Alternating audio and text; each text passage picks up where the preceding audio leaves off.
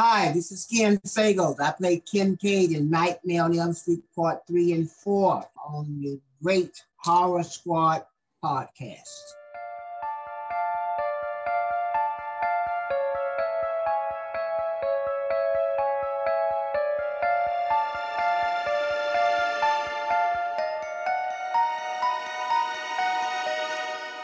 Hello, welcome back to the Horror Squad podcast. This is episode number 252.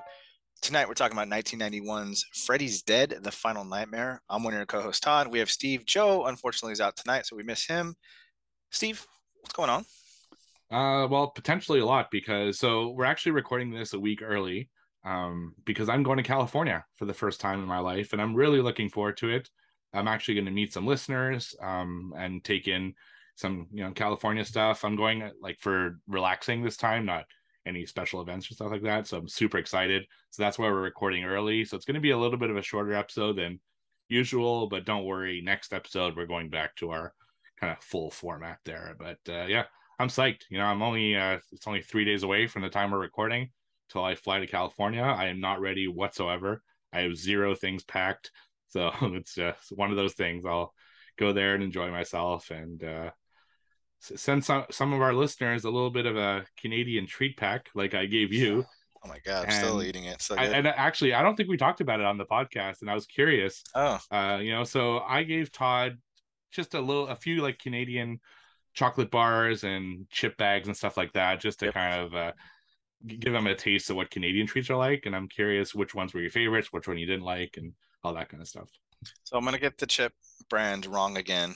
It's Ruffles All Seasons. All dressed. All, all right. Ruffles All Dressed is it was fucking legit. It's got like every little seasoning on it, and I absolutely loved it. So that would be my favorite item. Least fire, uh, least favorite would be Lay's ketchup. And my kids were like, all right, before you eat this, think about what ketchup tastes like. I'm like, all right, and they're like, eat this chip. I'm like, it tastes like ketchup. So like, there's nothing nothing wrong with it. I just I'm not like a huge ketchup person as far as chocolate went, I really like the coffee crisp. Those are really good. Uh, the air Aero, I think chocolates, yep. Mm-hmm. they're, they're really airy. Um, those are really good. The Kit Kats taste differently than the American one. I think it might just be like because Joe said it, it, did, and now I'm like, yeah, it tastes differently. The maple cookies were everything was good, man. Like even the ketchup chips I would eat, I just wouldn't prefer them. So yeah, I was super down with that. Thank you. Yeah, no problem. Yeah, it's uh I, I still got to go and try like Canadian uh, American ones because I hear that about Kit Kat as well. It's a different chocolate to like wafer ratio apparently, and they're better in nice. Canada. But I've never tried yes. an American Kit Kat, so. I oh, really the Smarties I wasn't a huge fan of. Mm, yeah, it's kind of a chalky M and m Yeah, if they were I, I remember. I remember you saying it was like M and M's. So I'm like, this is definitely not M and M's because it's yeah, way different. Yeah, it's probably the closest thing to it is like kind of candied uh, chocolate, but yeah, it's I don't love them either. Um, I prefer M and M's like by far, but it's it's something unique to us. I know you guys, you know, your Smarties are, are rockets, so it's a totally different thing. Mm-hmm. Um, so yeah, it's uh, cool. I'm glad you liked it. I also threw in some like shit chocolate in there just to give you like a taste of our toonie and our loonie. It's uh, the ones that are shaped like coins. Oh yeah, our, our, our, one dollar and our two dollar uh, coins. I still have that giant one. the, the two dollars. Yeah, yeah, yeah. That's cool yeah, no, it's uh, yeah. So I'm gonna give some of that stuff to some of our listeners uh, in California, and hopefully they like it as well. Uh, so what are you up to these days, Todd? Uh, let's see. We just recorded the other episode yesterday, so not a lot has gone on since then. Um, this weekend, final football game for my son. His other one got delayed a couple weeks because of rain. Thankfully, in Texas, it rained, and I'm like loving it. But other than that, not a lot. You know, just uh, playing a couple video games that came out, uh, Resident Evil 4 for the horror fans coming out soon, the remake. That's awesome. I think that's in March, I believe. Um, but yeah, nothing crazy. Yeah, as video game fans, we are going to have some fucking killer releases coming up. Uh, we're very, very lucky with the upcoming releases. We have Callisto Protocol, which kind of a Dead Space thing. We have the Dead Space remake, which is uh, coming out soon as well. We got Resident Evil 4, um, and there's a bunch of other stuff that I can't remember offhand. I know there's one in space coming up. Uh, yeah, mm-hmm. it's, a, it's, good. It's oh, a good time yeah. to be a horror fan. What's that one? Blight. Um, that pre-alpha footage looks really good. We were night fighting zombies. That was pretty sweet. Mhm. Uh, movies wise, Pearl comes out on Blu-ray in I think about a little over a week. So I'm gonna grab that one and then we'll review that on the pod. But um, yeah, there's a lot of good stuff on the horizon, so I'm, I'm psyched. Yeah, that's going to be a first Last of Us, actually. I think. Yeah, last. It's actually in my news. I'm going to Huh. talk about uh, that, and yeah, it's um, it- I think Pearl might be a first on our podcast where we review two films from the same series that are like brand new from the year, because it's pretty rare that they release two films from a series in the same year. So it's going to be interesting. Yeah, and I'm wondering too if they'll both be on our top tens because reviews for Pearl have been good, and then X obviously we all liked. So yeah, that'd be interesting. Yeah, uh, X is still on my top tens. Yeah, And me At, too. th- at this point, I. I really don't think yeah it's gonna get knocked down uh, out of my list. But The knows? only one I'm like maybe thinking I'm gonna really like is is that one with um s- uh what's it called the Santa one with uh Hopper oh from yeah, Stranger Things. the Silent Night or It's, uh, uh, or Vicious Deadly Night. Night. Vicious Night, yeah, something like that. so. Yeah, Yeah, that looks like it could be like a fun sleeper slasher. So, Mhm. um, yeah, I'm looking forward to that. I think that was in I think mid December, maybe Yeah. early December, but check that out. yeah. It's you know we're getting down to the wire, so there aren't a ton of movies out there that can kind of knock off.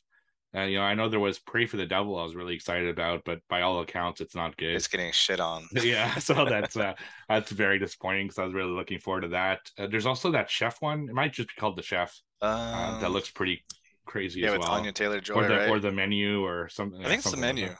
I think yeah it that's might be it's the menu That looks good. so that could be a contender as well pearl a smile apparently is pretty good Mm. so we'll see uh, so there are definitely some contenders left but you know i think at this point our top 10 is getting Yeah. uh, completed and stuff but yeah it's a it's a good year i gotta say i i think this year is already better than last year so I'd have to compare. Off the top of my head, I would I would probably say no.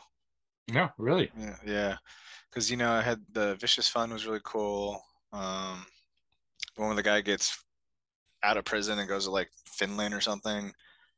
It's pretty cool. Oh yeah, yeah, right. I forget what it's called, but yeah. Vicious Fun, I think. No, Vicious Fun is the one. Uh, Did I just talk about that one? Yeah, yeah. It's, Oh. it's, it's, it's the one with the uh, like AA meeting for serial. Oh killers. yeah, yeah. Okay, I don't wonder that that one is called then. But um, I think I'm gonna have a lot of fun on my worst slash disappointment top bottom five of the year because there's some like stinkers on there this time, especially like with Halloween being decisive and Mm. that shark movie, fucking terrible. Uh, Annie and her rap taxi driving thing. Christ, yeah. What was that called? Uh, dash cam. Dash cam. God, that's freaking awful. Yeah, it's gonna be a fun list for sure. I'm uh, I'm looking forward to this year's list. I think uh, it's funny. So last year I did a thing where I watched 100 2022 movies, It's and. I I remember really like pushing myself near the end of the year to hit that goal.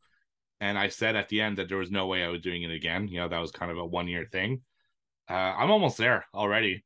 And I didn't push myself this year. There's just so much good stuff that has come out this year. And I'm, I was, I, I was comparing the list before, and I have a lot more that's like a six and above than I did last year. Like I, last year, I had a lot of one to fours, you know? So yeah, I, th- I think this year's been like a good middle round. There, there isn't a movie that I can say this is for sure my my number one.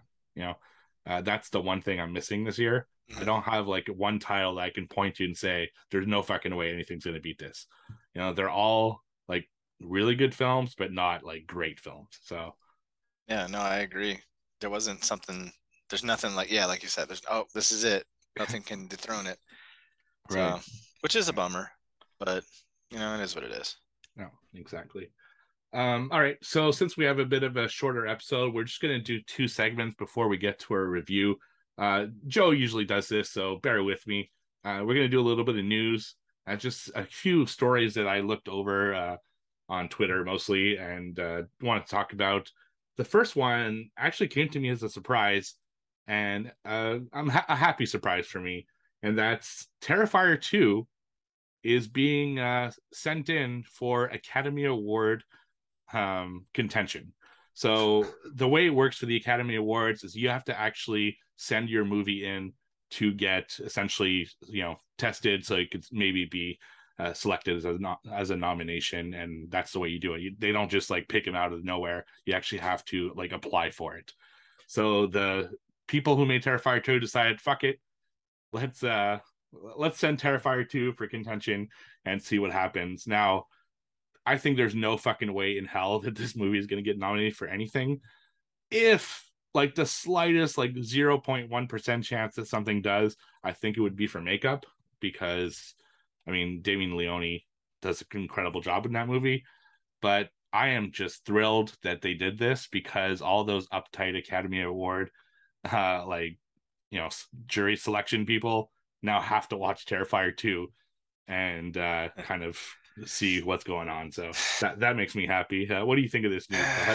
That's for it's pretty funny. I can imagine like a bunch of prissy people in suits like drinking mimosas and watching this movie. but I think it's more for like shits and giggles, them submitting it. I, I, I bet you there's going to be like a blurb on like a poster or something. Academy Award considered film. Right. or submit it or something cute like that. So it's, I think it's hilarious personally because I, there's no chance in hell this is getting anything. Um, unless they had like, you know, a new, didn't they add like best uh, like stunts now into the Academy Awards or something like that? Uh, something like that, but Pretty I don't. sure. I don't know if stunts would do it. I, I I say makeup is really the closest thing that they could get, like visual effects. Yeah. Uh, but I, there's no way it's going to beat something like I don't know, uh, Yeah, Marvel they- or like some kind of period piece or whatever right. they usually contend with. Yeah. I think it's fun though. I, he should do this for part three as well. Yeah, I, I totally agree. And you're right. They're totally going to play with this and just put, you know, Academy Award winner contender, like a little, uh, yeah. yeah. Yeah, I, I love when movies do that. I remember, I know it's not horror, but uh, when the Family Guy movie came out, one of the blurbs on it was, uh, you know, it's like quotes that people put in, and Yeah. says, "This is the greatest movie ever made," and the quote was from Seth MacFarlane. yeah, it's just like things like that always make me laugh. So That reminds me kind of of when Kevin Smith went to his own dogma um, protest. right, Yeah. And the, the the newscasters interviewed him and they're like, Yeah, this movie's uh, you know, blasphemy and it's like this they're so oblivious. That was hilarious. yeah, I, I love when people do stuff like that. Uh, all right, a lot of happenings in the Conjuring universe these days. Uh, we talked about recently that the Nun 2 has started production, uh, with uh, most people returning, Tessa Farmiga and Bonnie Aarons as uh, the titular character. There was also an announcement recently, and I don't remember if Joe talked about it, so I'm repeating it, that The Conjuring 4 has been greenlit, and that should be coming uh, at some point in the next two years. We don't know any details as to what The Conjuring 4 is actually going to be about, but there are rumors it might be their first case, uh, like investigating like you know horror and everything like that and ghosts and stuff like that so going back kind of to the to the basics I'm I'm I'm all for it. And you know, I understand people's dislike for the the Warrens and stuff. But I don't understand the hate for like I'm not watching these movies because they're full of shit. Like, well, I mean, at the end of the day, it's still just a horror movie, so like whatever. Um, but I just saw today too that the um, Crooked Man got canceled. That's not going forward anymore. yeah yeah exactly that's the last uh, part of the conjuring universe updates is that james wan has confirmed that the crooked man spin-off is no longer happening That's good. That was weak. Weakest part in part two. who who asked for that anyway like there's that's like the worst part like you said the worst Yeah. fucking thing they did in part two and he gets the fucking uh Yeah. and they announced that before the nun so i was like Really? really that's that's crazy Which and the nun man like had I know we've talked about it, but it had like fantastic set pieces. The setup was freaking cool, like the church and whatever, and like God does not enter here, whatever the hell the sign said. All that stuff was great, just like the subject and like the story was shitty. So like if they can correct that and keep what they did well and get the French Canadian out of here, no one likes him. Um, I think they can right the ship with the nun because she's she's she's terrifying, legit. So Yeah, I, I, I couldn't agree more. I, I think uh, she's great, and you, like you said, it is a well shot movie, and it's creepy and all that stuff. But yeah, the story was just no good, and I, I agree. I mean, as a French Canadian or half French Canadian, I don't want to see that guy, yeah, reprise his role. That's for damn sure. Uh, this one is actually, I think, going to make you happy, and it will for me as well. Uh, Danny Boyle has teased that there's renewed interest in making 28 months later. So the final film in the 28 Days Later franchise. So is that something you'd like to see? Absolutely, man. 28 Days Later. I I have fond memory core like core growing up memories of 28 Days Later VHS tape watching that amazing film. I mean, Cillian Murphy, Cillian Murphy, I pronounce the first name, is amazing in that movie. The whole cast is fucking great. Then part two comes along and you have a new twist on it with Americans coming over and you know start restarting Great Britain and stuff. Fucking cool ass movie, man. Actually, um, oh, that's a young. Oh, what's his name? He he plays Hawkeye. He's in there. Um, oh yeah, uh, I was gonna say Cliff Barton, but that's Hawkeye's name. That's his name. Is that J- Jeremy Renner? Jeremy Renner, yeah, uh, an earlier Jeremy Renner, which actually led to, like partly maybe want to be a soldier of all things because I'm like this guy's fucking cool and he like sacrifices himself and gets burned for the kids and stuff. I'm about it. 28 months later, they've been teasing it since 20, uh, 28 weeks later it came out. So great writer, Alex Garland, Danny Boyle, obviously a great director. Like, please, for the love of God, let's do it. I, I agree. I, I, think it'd be really cool. It'd be a nice like cap to that series, and uh, you know, I mean, he's not getting any younger, so let's get it done before he retires from filmmaking or whatever the case may be. So we'll Absolutely. hopefully get more news about that at some point. And the final story that I have is something that uh, Todd talked about a little bit before, and that is HBO has officially announced that The Last of Us uh, TV series will hit HBO Max on January 15th, 2023. So, The Last of Us, of course, uh, is a story of uh, a man and a l- little girl who go through the apocalypse together. Um, they're brought together through circumstance and um, just go through the motions and everything like that. It's based off a video game that's uh, from that you could play on Sony PlayStation. And both of us, Todd and I, are huge fans of this franchise. And uh, are you excited about the show, Todd? Um, optimistic. Um, because I love the casting for Joel. Uh, Pedro Pascal, right? That's his name. He's, I mean, he's a hot commodity right now. You know, started Game of Thrones. Now he's in, you know, Star Wars spinoff things like that. So I like that casting. I think Gerald Butler would have been the better one, but he's a little bit too old for the role now. Maybe an older Joel, but I mean, whatever, here nor there. But Bella Ramsey, I'm a little bit worried about because I I understand the like of her from Game of Thrones, but I didn't think she was that well acted. And this is like a very like she played that character like a hard, hardcore little nine year old girl, right? This is a little different. Ellie's a little bit different, right? She's got that edge to her, but she's also naive and everything. So um, hope I mean, obviously people at HBO know what they're doing. They make great content.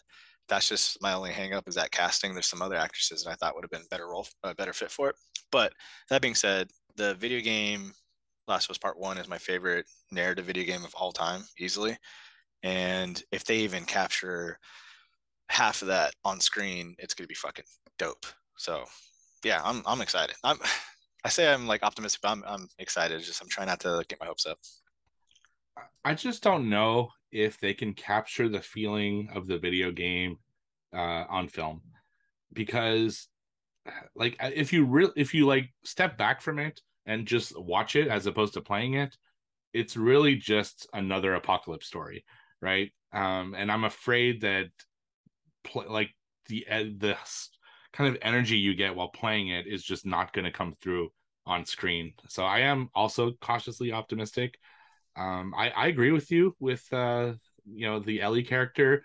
I mean, I don't know why, but the girl from Psycho Goreman wasn't available. Like, come on, guys. Uh, if you want to make sure Steve doesn't watch it, right? um, and watch I, out for I, fucking clickers, right? Uh, and I love Pe- Pedro Pascal, but I, I just didn't see him as Joel for some reason. Yeah. Uh, so I don't know, but again, you know, I, I, could be proven wrong, and I will definitely watch it. It's a it's a great franchise, so we'll see yeah. what they do with it. And you know, like, yeah, you're absolutely correct. At the core of it, it's literally, it's really just a zombie, a zombie show or a zombie game. You know, different kind of zombies, whatever. But it's that's what it is. But I think to capture that, they need to have the chemistry between Joel and Ellie because that's literally the whole game is you guys talking and you growing to love both of them. And then when things happen to both of them or side characters, whatever, then you're like emotionally invested. So they have to capture that. It's going to be difficult. Um, and it looks like they're not going beat for beat from the game script, doing their own thing. So shoot, I mean, I guess we'll see. Yeah, it's just you, you know as as well as I do, video games adaptations are just Yeah. they're so rarely good, right? It's like such an it's so rare that they do it well. Like I I could barely think of things that I'm like, okay, that was an amazing adaptation of that video game. There isn't a lot, you know. Um I think of nothing jumps out at me right. Uh, Yeah. no, that's a book. Um, like like Silent Hill is decent, not great. Yeah, but, Silent Hill's good. it's decent. Uh, you know, like there's a non horror stuff like Mortal Kombat, which I liked, but Mhm. you know, I don't know. It's uh, I, I guess we'll have to see. Like the res the recent Resident Evils were not that great, no, and it's, I mean, it is what it is. We'll give it a shot, and hopefully someone sure. can crack that code at some point, right? So.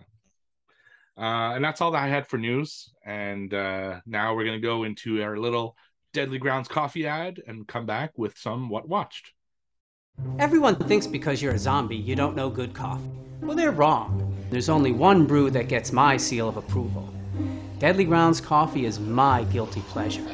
The aroma is so intoxicating. It brings all of my neighbors out of the woodwork. Deadly Grounds coffee. Coffee to die for and zombie approved. It's good to get a little deadly. Use the front door! Oh, they're so disgusting. Drink your coffee, kids, but not if you're too little to drink coffee because it can stunt your growth. Which I don't even know if it's true or not, or if that's just one of the things our parents told us. Just like sitting close to a TV will blind you. Right. So, There's other things that apparently could blind you, and I can guarantee you that uh, I, well, was proven wrong by a lot of a lot of guys out there. yeah, it's funny too. Like you'll see, um, like a news article. Will eating lettuce give you cancer? I'm like, what the? Fuck? Like, Yeah, right? what? Damn it. Yeah, we're All right. All right. So my first one is a 1979 piece called Prophecy. Uh, this one is an environmental horror where this uh, doctor he works in like underdeveloped neighborhoods, and he actually, which is strange for a horror movie, he actually cares about um, less fortunate people. Like he goes in a black neighborhood, and he's like, "I'm gonna sue on behalf of you guys because you need, um, you know, better access to medical supplies and blah blah blah blah." So they set this guy up as a really good character, which is often not the case in horror. Um, long story short, he gets recruited to go to a Indian reservation in the wilderness that is starting to get um, completely logged out. Right, so there, there's a paper mill and they're cutting down trees, and the Indians are trying to like stop them, and so on and so on. So once again, this good guy character goes over there. Oh, actually, too, his wife is Adrian from the Rocky series. So whenever you see her, you can't help but see Adrian. And they go here, and the Indians Native Americans are telling everybody, like, yeah, there's a fucking legend where this beast lives in the water. Long story short, the paper mill, they're polluting the land. Shocking. And it's not a Native American legend. It's literally toxic waste that makes animals get fucking big. Um, so the doctor and the Native Americans have to fight against this uh, giant creature, and there's some really good gore in it, really good kills.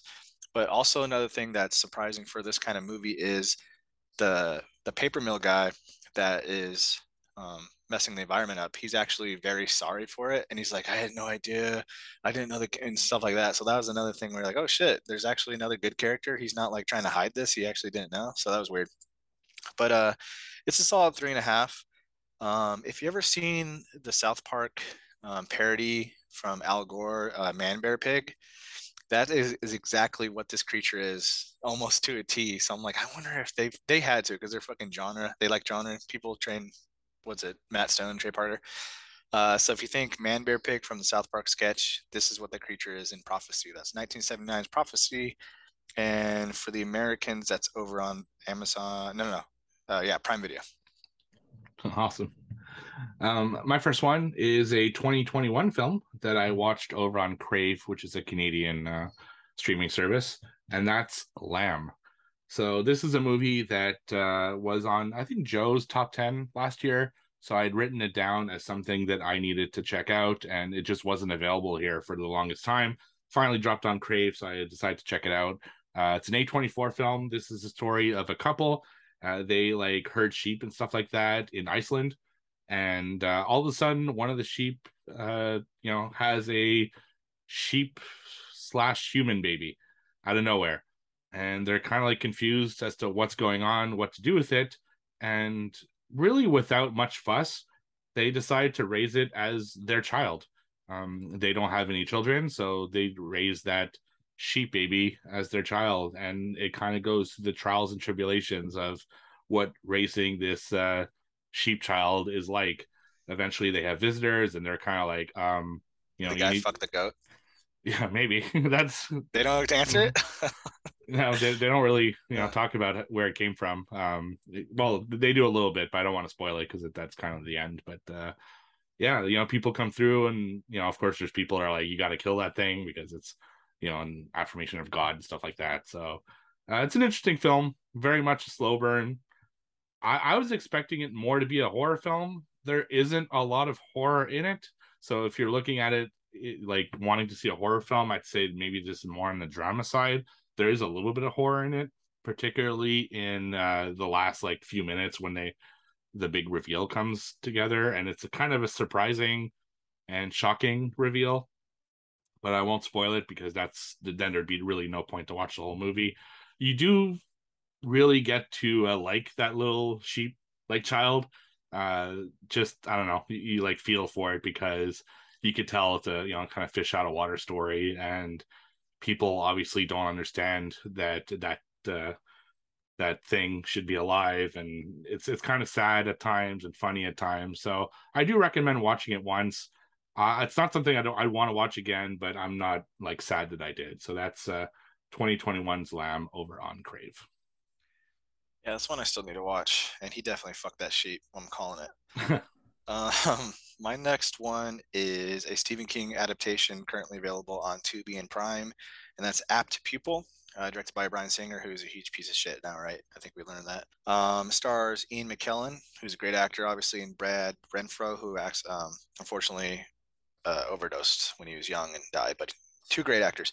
But this one is about um, uh, Todd Bowden, who's this young kid, and he's you know very smart, but he's also very fucking weird, little sociopathic tendencies there, and he's very into World War II and more specifically the Holocaust. So he starts reading about all these books. Uh, he's obsessed with like um, the experimentation on you know the the victims of that. Um, and then when he's looking through a Nazi book, he notices that one of the Nazis looks strangely familiar to his neighbor, uh, Kurt. So he's like, you know, puts the two and two together. He uh, does some little private eyeing, and then he like, yep, definitely him. So he ends up confronting him saying, hey, like I know you're a fucking Nazi on the run. You're an SS officer. You were in charge of one of these uh, death camps, like, and you're gonna tell me everything about these death camps, or um, like that's what he he he doesn't want to fucking turn him in. He just wants to know about all these all the Holocaust and shit. So obviously the Nazi doesn't want a secret out, so he goes along with it, telling Todd about all this stuff, you know, and how they perform experiments, and Todd just gets off on it. Uh, he can't perform sexually because all he thinks about is death. Um, and then eventually it just overtakes him, and he turns into this little fucking small Nazi psycho. Um, and then both of those characters end up colliding at the end. Um, cool concept on paper is also a short story which I read and I didn't really like because I wanted more of the you're a Nazi, let me prove it to you. But he really gives in after about three minutes of tape on, on film. And in the book, it's like a couple pages, like, yeah, you got me. So I'm like, oh, it would have been nice if they had a little bit more cat, cat and mouse. And then you can see where it's going. Like, you know, Todd is a little psycho in the making, and him just learning more about the Holocaust is going to make him snap, right? So in the book, he gets a, a gun and ends up killing his teachers and killing a bunch of people. And this one, he ends up, um, I forget what he does. It was forgettable. And then uh, Dussander uh, kills himself in the hospital because he gets arrested by the Mossad agents from Israel because some random Jewish guy finds him out at the end. So it was strange. Like we have this cat and mouse between Todd and Kurt the whole movie, and then Kurt goes to the hospital for something, and then a Jewish man that happened to be in the uh, in the death camps with him notices who he is, and that's the guy who turns him into the police. I'm like, really? We couldn't have gotten something different. Like it's a little too convenient. Good acting, bland story. Skip it. But since I read it, I decided to watch it over on Tubi. That's apt pupil. Mm, yeah, it's uh, an interesting one for sure. Um, my last one this week is the movie that we had picked for our movie club over on Discord, and we reviewed it together, and we had a really great time. And that's 2018's Hellfest, which I had on Blu-ray, so I don't know if it's actually streaming anywhere.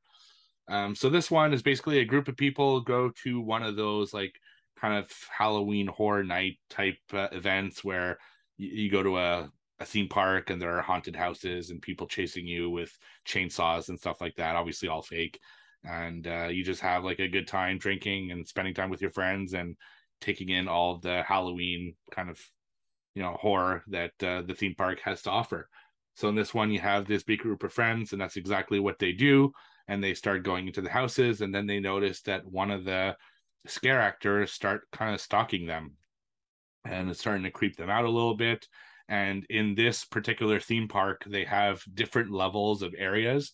So there's one area in particular that's only for like hardcore Halloween partiers. And in that place, the scare actors are actually allowed to touch you.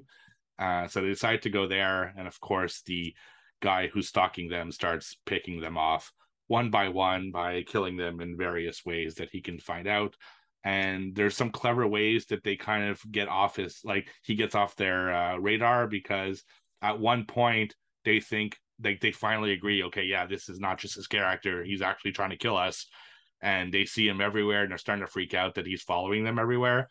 But it turns out that a bunch of scare actors have the same mask in that area. So then they think oh okay well it's it was just a bunch of different people that happen to have the same mask so he's not actually stalking us. So there are some clever ways that they kind of play around with you know uh deniability i guess that they're actually being chased. It's actually a, a decent film i really love this subgenre of film like going to haunts and stuff like that just like haunt and bloodfest and this one and a bunch of other ones uh and there's a lot to love about it the i love that place that they go to it's probably like my favorite of the fictional haunts that uh, I've seen in a movie like this. It, it's the type of place that I would absolutely love to go. And they do a good job of showing that there are a lot of people there. A lot of these other ones, there's like nobody there and it makes no sense. So it's cool to see that this one actually looks packed like a real one would actually be. Uh, they have some, even some like moving attractions where there's people scaring you and stuff like that, which I wish is something that they did at the ones I've been to. All the ones I've been to are just walkthroughs and uh, yeah, it it really had all of the ingredients for a really successful film. Uh, but there are two main issues. Number one, the characters, like the the protagonists of the story, are fucking insufferable. Uh, other than the two main characters, which are decent, uh, the rest of the group of friends are absolute like trash, and I hated them so much that I was welcoming them getting killed. Uh, there's one character in particular that I really, really could not stand. And there's this whole sequence with Tony Todd of all people, where uh, they they like pick her out of a uh, out of a crowd to go under the guillotine on stage. Oh, and I'm like, oh, girl. yeah, right. She's the worst. And they're like, oh, uh, you know, I'm thinking, oh, this is gonna be awesome. You know, they're gonna freaking kill her that way. It's gonna be fantastic.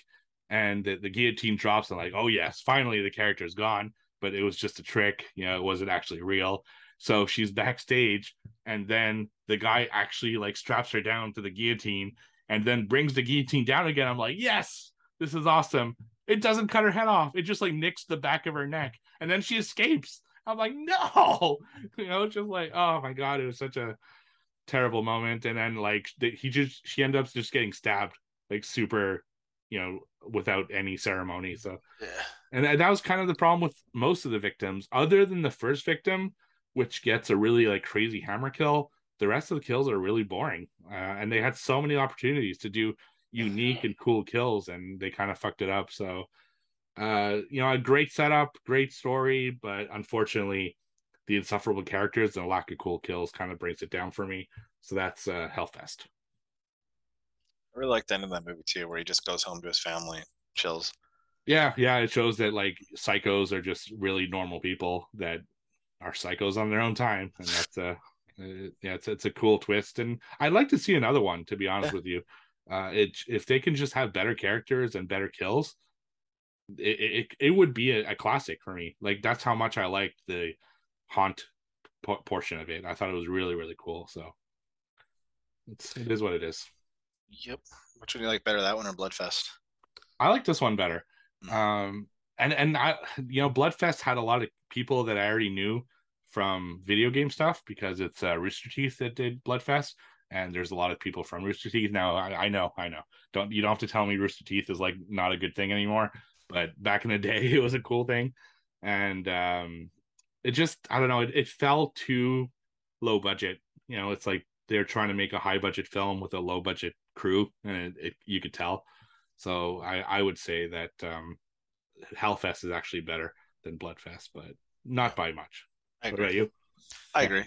And then Haunt would be the best out of the three. Uh, Haunt is great. Like check out Haunt if you're gonna watch something like this. Uh, Haunt or Hell House LLC are I probably never. I've. I'm like the only person that doesn't like that movie. really. Oh, I love it. I love Yeah. the first. The first two, I really. The third, not so much, but the first two, I really love that series. Which is the one where they they go to haunted house tours and Oh, that's uh, House October built.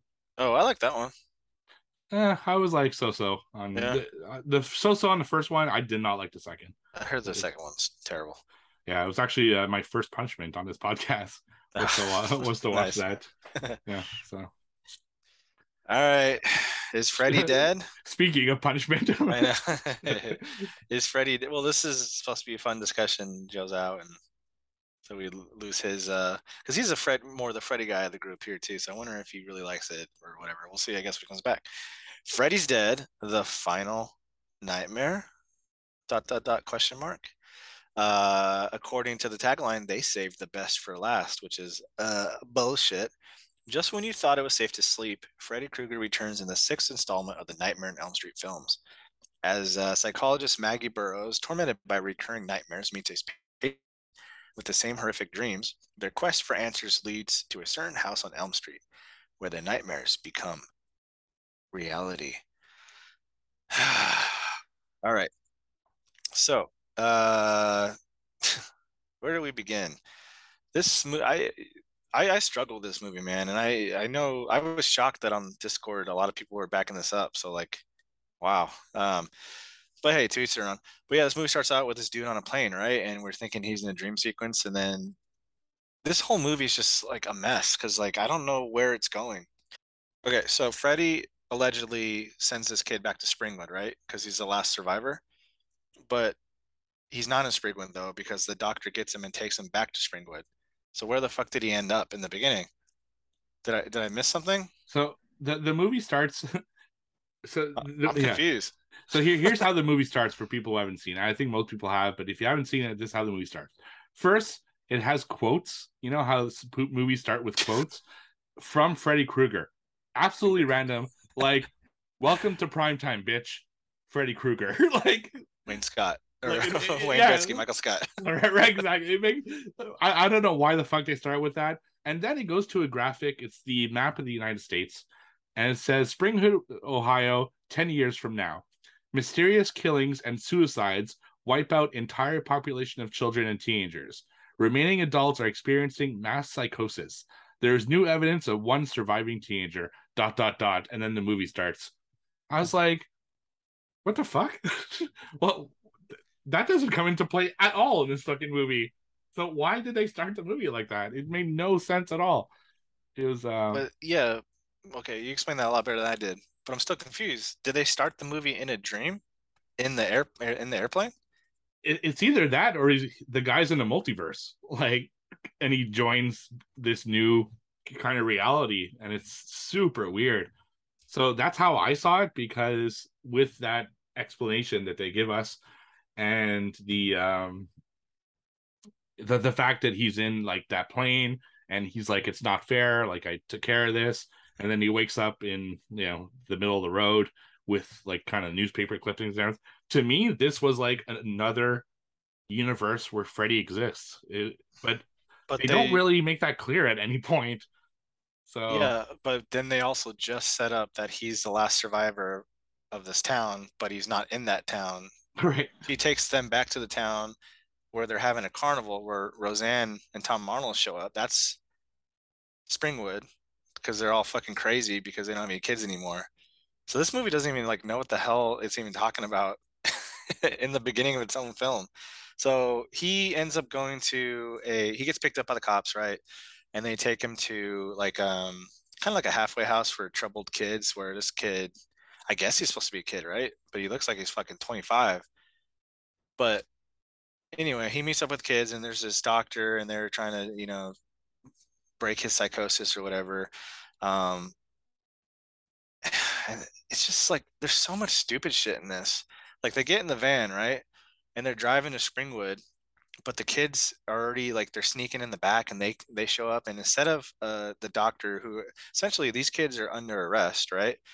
They're they're in like a, a form of jail. She gives them the keys to the van it's like, yeah, go ahead and drive back. What? These kids were trying to escape from your your mental asylum, whatever it is and they were hiding in the van thinking they would sneak out but you're giving them the keys to the van to go back to the to the asylum where they don't want to be at uh, who's the carnival for like when do they get to the carnival is it just for the adults it's just for roseanne and tom arnold's pleasure apparently who who is a huge continuity problem because she is right outside the phone booth that he gets in and then she's right in the glass and then they do a wide shot she's not there and then they cut to where the kids are at and she's there again. I'm like we can't even get this one shot correct having her in the background at all times instead of whatever she's doing. So the Springland people they all want kids so like roseanne comes in there for no fucking reason just to try to kidnap him right? Uh, we didn't even mention freddy krueger being the wicked witch in the beginning. Oh, I didn't make us watch. it's so confusing for no reason yeah, and that's just the beginning. That that's just like the first yeah. twenty minutes of the movie. And, and unfortunately, I looked at it. I'm like, how many? How much longer do I have? The first time I did that, how much longer do I have? I've I had only watched it for 24 freaking minutes. I was like, no, no. yeah, uh, it's it's it's super confusing. It starts off on such a weird note. Like you said, you have Freddy as the Wicked Witch of the West. You have Freddy as a bus driver, and it just it's so weird. It, it's so so weird. And then he goes to that like halfway house type thing, and he has a dream, you know, with Freddy, of course. And then he bumps into a security guard, like in real life, and the security guard flies out the window, but the window is only like I don't know, like three feet off Dude. the ground, and he just gets up. He's like asshole. Like that's it. There, there's no consequence for him basically pushing a police officer out the window that breaks and everything. He, all he says is asshole, and that's it. Yeah. End the scene. We we cut to the next day where he's talking to the psychologist about like dreams and stuff. I, I'm glad you said that because I, I wrote a whole paragraph about this. It's a continuity problem again. All right, because when he's sleepwalking, the security guard, so not us, not the not the viewers, the security guard in the movie looks at him and he's walking up invisible invisible stairs.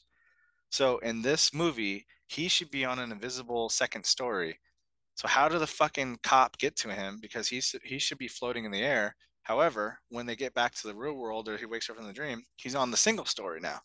So he walked up invisible stairs. He's floating. The cop goes up the invisible stairs too, and then they end up on the first floor. It's like another giant mistake that could easily be rectified if they just don't like show some of this stuff. It's like it's insane to me. Eh, yeah, it just it just keeps going, and the CGI on that was atrocious. Just FYI. And I love uh, the line where she's like, "Where are you from?" And he's like, "I don't know," at the top of his lungs. Right. It was so fucking hilarious. His uh, his delivery of that line, and he rolls down the hill forever when he's falling. It's like a three minute hill, and like, how right. did this fucker fall? Like, why is he dead? Oh my god. There are so many issues in this movie that it's hard to like, you know, come to grips with just how many fucking issues there are uh, all of a sudden, like right after the the fair, the weird fair that made absolutely no sense, they go to a school, mm. and there's this like crazy teacher there who's talking absolute gibberish, but also expo dump. He's basically just there to tell the characters that Freddy had a daughter. And who fucked Freddy? So, it's so out of the way. Like it makes no friggin' sense why this teacher is in this school just giving exposition.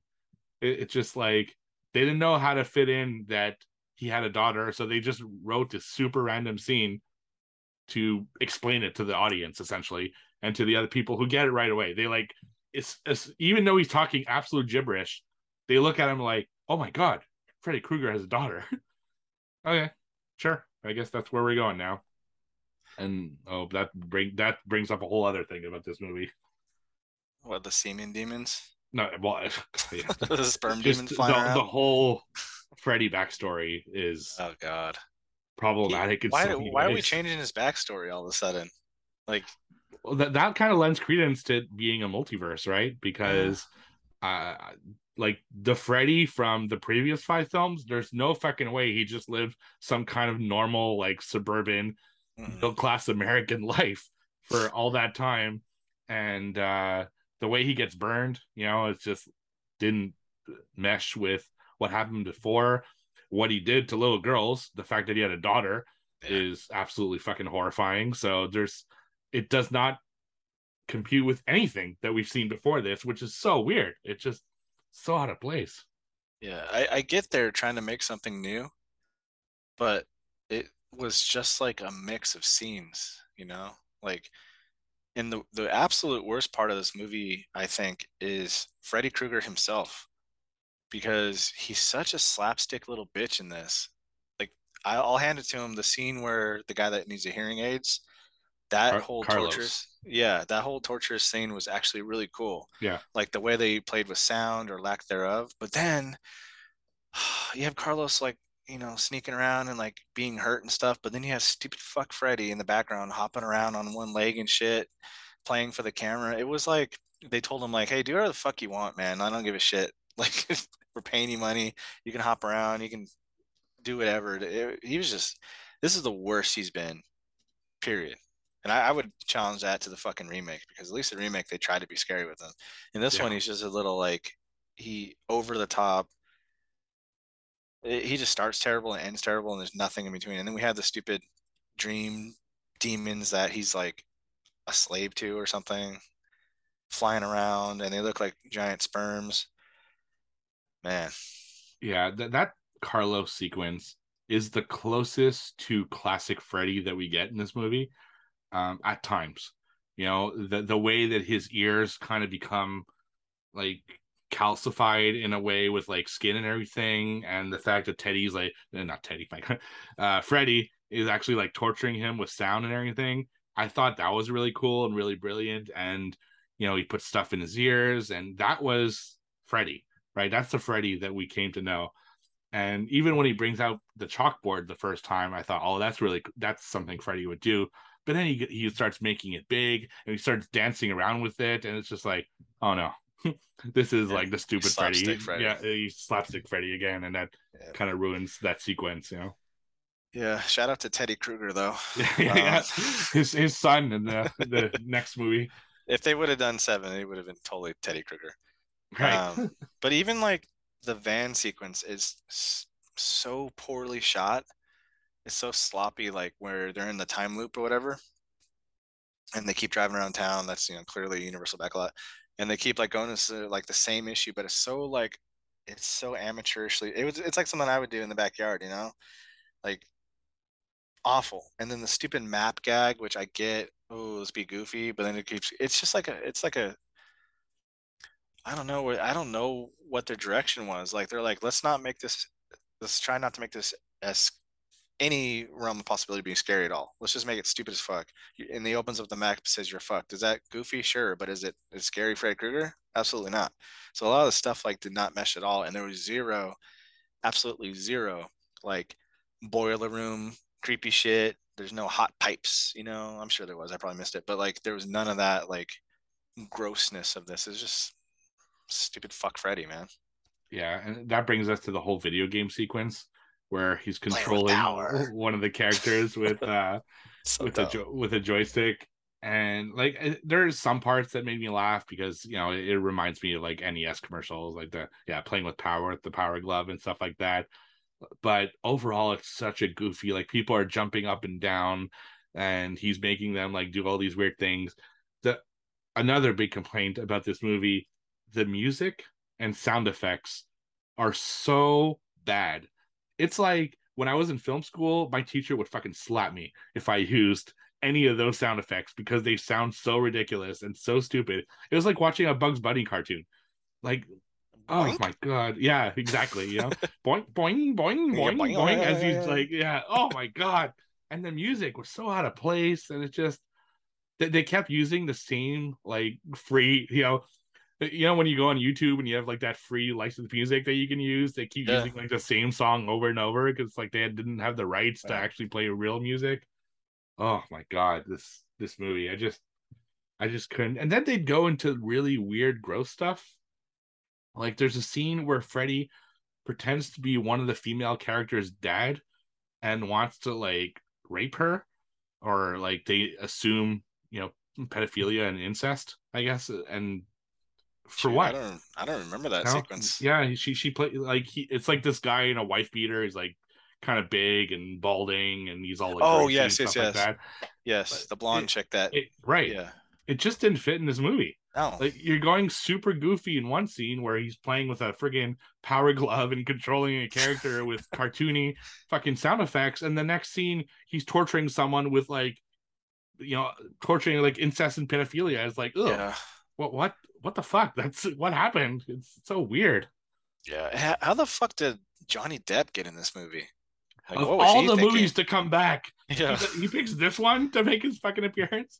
At least come Oh, back man. to New Nightmare, like play meta with it. But yeah, this Right. one, them. I guess they gave him money. I don't know. Yeah, yeah. Although one thing that I did like, and it's a very small thing, uh, I like that Alice Cooper plays uh, Freddy's stepdad. Uh, it's cool to see. Kind Oh of shoot, I didn't notice that. Yeah, because he, he doesn't have his like Alice Cooper kind of makeup on. It's just him without the makeup, and I thought that was a nice touch. But you know, they show that he was being abused as a kid. I mean, we we've seen that in the other movies. I mean, we we know who his dad is. It's Robert Englund as one of the you know maniacs that Yeah, raped his mom what, 100 maniacs or something like that. Right, exactly. So I don't know. Like we know he has a tough life, but are they trying to get sympathy for Freddy? It's Fuck Freddy, dude. not working at all. No. Yeah. But then to your point, he's trying to play up the incestuous relationship Then the next scene, you know? So it's like, Right. what are you going for? It comes back to the Don't Breathe sequel, where we're supposed to like the rapist. Like, no, we don't like this guy. Stop trying to force him on us. Yeah, that's Um, that's the thing, right? Because you're watching this movie for Freddy. I mean, let's face it, you're not watching a Nightmare on Elm Street to see, you know, the new protagonist in the movie. You're watching it for Freddy, and then they do all this gross stuff. And it's like, yeah, this is who you're rooting for. You know, this is this is who you paid to come see, and it's ugh, it's so off putting and weird. And then he like beats his wife down, and then he you know mentally tortures his daughter. It's just, which was such a weird direction to bring Freddy in to have that suburban life and the daughter and then he gets burned in the house Yeah. in and he he looks like he's enjoying it you know in, in- in the other ones you see him burning and he's really Yeah. like in pain and that's what brings all the scars no in this one he's laughing with the three semen demons uh, it's just oh my god this movie is bad all around Yeah. The, the only thing that would make the suburban thing good, and we talked about in the remake, is if they actually made Freddy innocent. Which obviously we're past that. This is part six and he has his, his canon. But make him innocent and show him with his daughter and that there's a good movie there.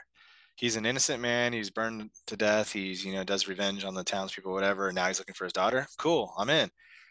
Nope he's a piece of shit in real life. He's a piece of shit to his real family. He's a fucking rapist. He's a whatever. You know what I mean? No, it, it just doesn't work. And they're trying to throw in all these new kind of subplots. And then if the entire child population of a town has been murdered in their sleep, we're cool with that. There's no, there's nothing. It's touched upon. Yeah, all the kids are de- dead, but the adults are crazy. Like, we're not gonna do anything about that. We're just gonna let it happen. Like, I don't know. yeah there, there are very few redeeming factors in this movie It's nothing. Um, it's it's really really bad, you know. And to to think that this was the last one, well, I, you know that they thought anyway, or that's what they insinuated by uh, the final nightmare. Like this is what you came up with for the last one. Uh, I don't know if you read the trivia for this one on IMDb, but something that really caught my eye is originally this one was going to be written by Peter Jackson, and oh shoot. the way that that story apparently unfolded is that Freddy was getting decrepit and weak in his dream world and losing a lot of power, and it so much so that it was becoming like almost a joke where uh like druggy teens would induce sleep so they could go pick on Freddy in the dream sequence and, like I love that. in the in the dream world but eventually he does regain his strength and then goes and kills all the people who have been picking on him for the last uh, you know that's at least interesting and a unique funny. idea and they threw that fucking script out and picked this shit instead like what the fuck Yeah, let's make it as least Freddy as possible. Let's go with that script. It's like the fucking new Halloween. Let's not have Michael in it. let's make Freddy a dumb bitch in this one. right. It's uh, Yeah. Well, one of the few highlights in the movie for me is that uh, they picked was it Yaphet Kotto as uh, kind of the main psychologist or psychiatrist. oh guy. from Alien. Yeah, from Alien. Yeah, he's excellent in this. Like he's not. He does not. He, does, he doesn't fit So in this good. movie. He he. It's like they imported him from another like serious Nightmare on Elm Street movie and just put him into Yeah. this movie because he plays it super serious. Like he's actually trying to kill Freddy and trying to get rid of Freddy. Yeah. Yeah, he's a shining light in this for sure. And could we talk about that final battle between Freddy and his daughter? So you have this final confrontation of the Nightmare on Elm Street series, at least what we thought at the time, right? And in a way, it kind of is because New Nightmare is a whole different thing. And then we had Freddy vs. Jason, which is a whole different thing, and then the remake. So this is kind of really the last one of the original, you know, series. And the final battle between Freddy and his daughter are the two of them basically rolling around on the floor for like five minutes and then it just ends. He basically gets stabbed and it's over. Just with his own glove. It's garbage. Awful. Absolutely awful. It's garbage. Mm. It's yeah, nothing to add. It sucks. It's terrible. Um, I hate it more now, now that I'm discussing it than when I like yeah, actually watch it. I this is probably like my fourth watch, and each time I start off like, all right, I'm gonna watch this fucking movie, 100% attention, and then I'm like, nope, and then I start, and then all this end stuff I'm like hazy on that you're describing. I'm like, yeah, yeah I think I remember, because I it's just like you lose interest so quickly in this movie, um, because there's nothing in it, and like anything, any little cool thing they start doing, they revert right back to some stupid like it's like they're going for one liners and they're building the script around his one liners you know and how he can deliver them and man his performance is awful in this all around Yeah, it's embarrassing. is, Honestly, it's, it's it's like, and you- you're right. I, I go through the same thing every time as well. You know, I, I don't watch it for like five years, and I keep thinking maybe I was just tough on it last time. Maybe I wasn't in the mood, so I'm gonna go in and I'm gonna give it, you know, the old college try and really try to enjoy it this time. And every time I'm like, fuck, awful. And I'm gonna do it again in five years because I'm an idiot, and that's how that's how it is. Either because I'm watch I'm doing a series watch through, or you know, I just pluck this one out of somewhere and watch it. I don't know. It's just terrible. Yeah. no this is uh down there with the worst sequel in all the big dogs movie for sure Mhm. I Um, agree. Uh, did, did you ever watch it in 3D? mm, no Mm, So my DVD set has the 3D glasses and uh, the the 3D thing. It's very little. It's only Oh, like a I don't know, like seven minute part at the end when she puts on the 3D glasses, and then when she takes them off, that's Oh. when the 3D part ends. And they do a few things like you see Freddy's face like coming to the screen and it's like ha- hands and stuff like that, but nothing. It's such a stupid gimmick that yeah we can go with. I didn't do it. I didn't watch it this time. I watched it on my Blu-ray, but uh yeah, it's horrible. Yeah, it's on Tubi for anyone that wants to watch Oh, it for it? free. Yeah, I didn't even get out the Blu-ray. I just put on Tubi and Hmm. watched it when I was sick. Um, yeah, I'd rather. I've. It sucks. It's terrible. Um, I rated a half star on Letterboxd, so that comes out to I, what, a two out of ten, something like that. It's it's pretty bad. yeah, I, I gave it a three out of ten. Um, because it is still Freddy, and I like Freddy. So just seeing Freddy, even though it's bad, was like okay, yeah, that already puts it above some movies. But a three out of ten for a fucking Nightmare on Elm Street film, you really have to tank it. You know, it's just wow.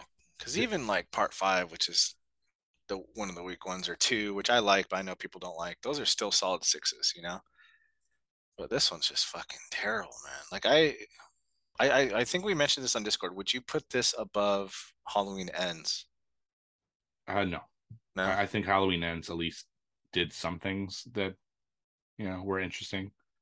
Uh, it's better made movie- film. It's a better made film, yeah, for sure. And actually, I'm, I was just thinking, is this the worst of the main, like you know, the main slashers entries? The Jason, Freddy, Michael. Yeah, like like my my least favorite Jason's probably uh, Goes to Hell, It's Uh, better. Oh, Goes to Hell's better than this. Yeah, exactly. And my, my favorite, my I think I liked I, I- as much. I hate to admit this. Resurrections might even be fucking better than this, but not by much, Uh, yeah. It's got Katee Sackhoff in it. right? But not by much, you know. At least Yeah. because Resurrections at least somewhat took it seriously. You know, it sucked, but they somewhat took it seriously. This just the opening for Resurrections isn't bad. right. It sucks seeing Laurie get killed Right, after it, so issue was quickly ending, but it's still like a solid entry. But yeah, this one, I think this might be the worst of Yeah. the main slashers. You know, uh, like I'm trying to think. Like, uh, I don't think there's a TCM that I hated more than this.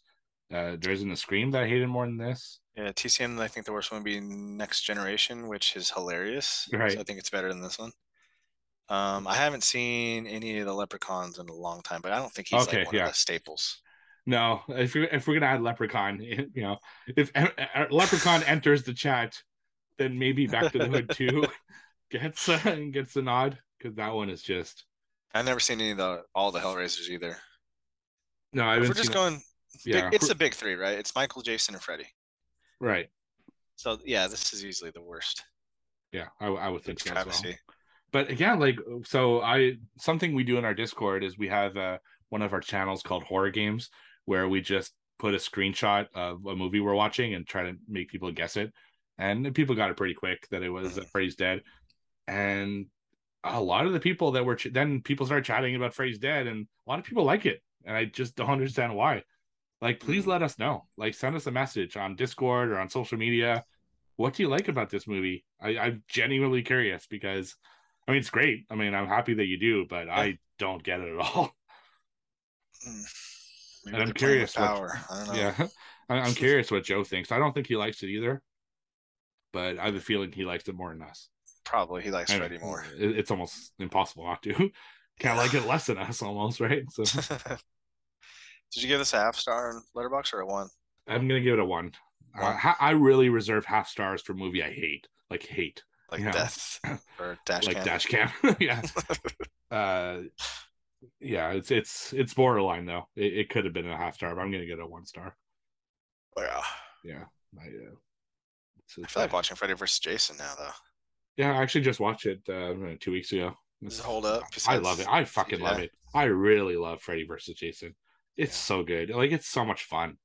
Just they they they don't take it too seriously, but they take it seriously enough where they're good kills and they're clever lines. Yeah, I, I fucking love Freddy versus Jason. It's yeah. The New Nightmare is the one that I've I troubles don't like with. that and- one. Yeah, me neither. So that's you know between this and New Nightmare, I don't know which one I hate more. I'd have to rewatch New Nightmare. New Nightmare, I think, is better better film than this for sure. yeah we'll we'll have to review it at some point you know we keep Yeah. we're, we keep doing the bad nightmare on elm street so at some point we'll have to do the first and second um D- yeah, we did we, three we- only, we- right? and four Did we two four? yeah we did three and four at the same episode because they Huh. both had um oh my god Oh, the Dream Warriors. yeah that's right Four's good, man. I love four.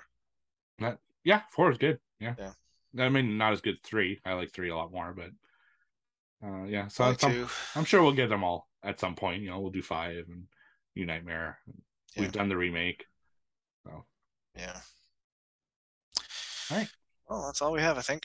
Yeah. So uh, next week we're going to more than likely do Pearl. Uh, so that's the prequel to X, which we're all really looking forward to. And uh, yeah, check it out. Check us out on all our social medias. It's all at the Horror Squad Podcast or Horror Squad Pod or something to that effect. Uh, check out our merch. You know, we don't plug it too much, but on TeePublic, you can just go and buy T-shirts and mugs and pillows and all kinds of stuff.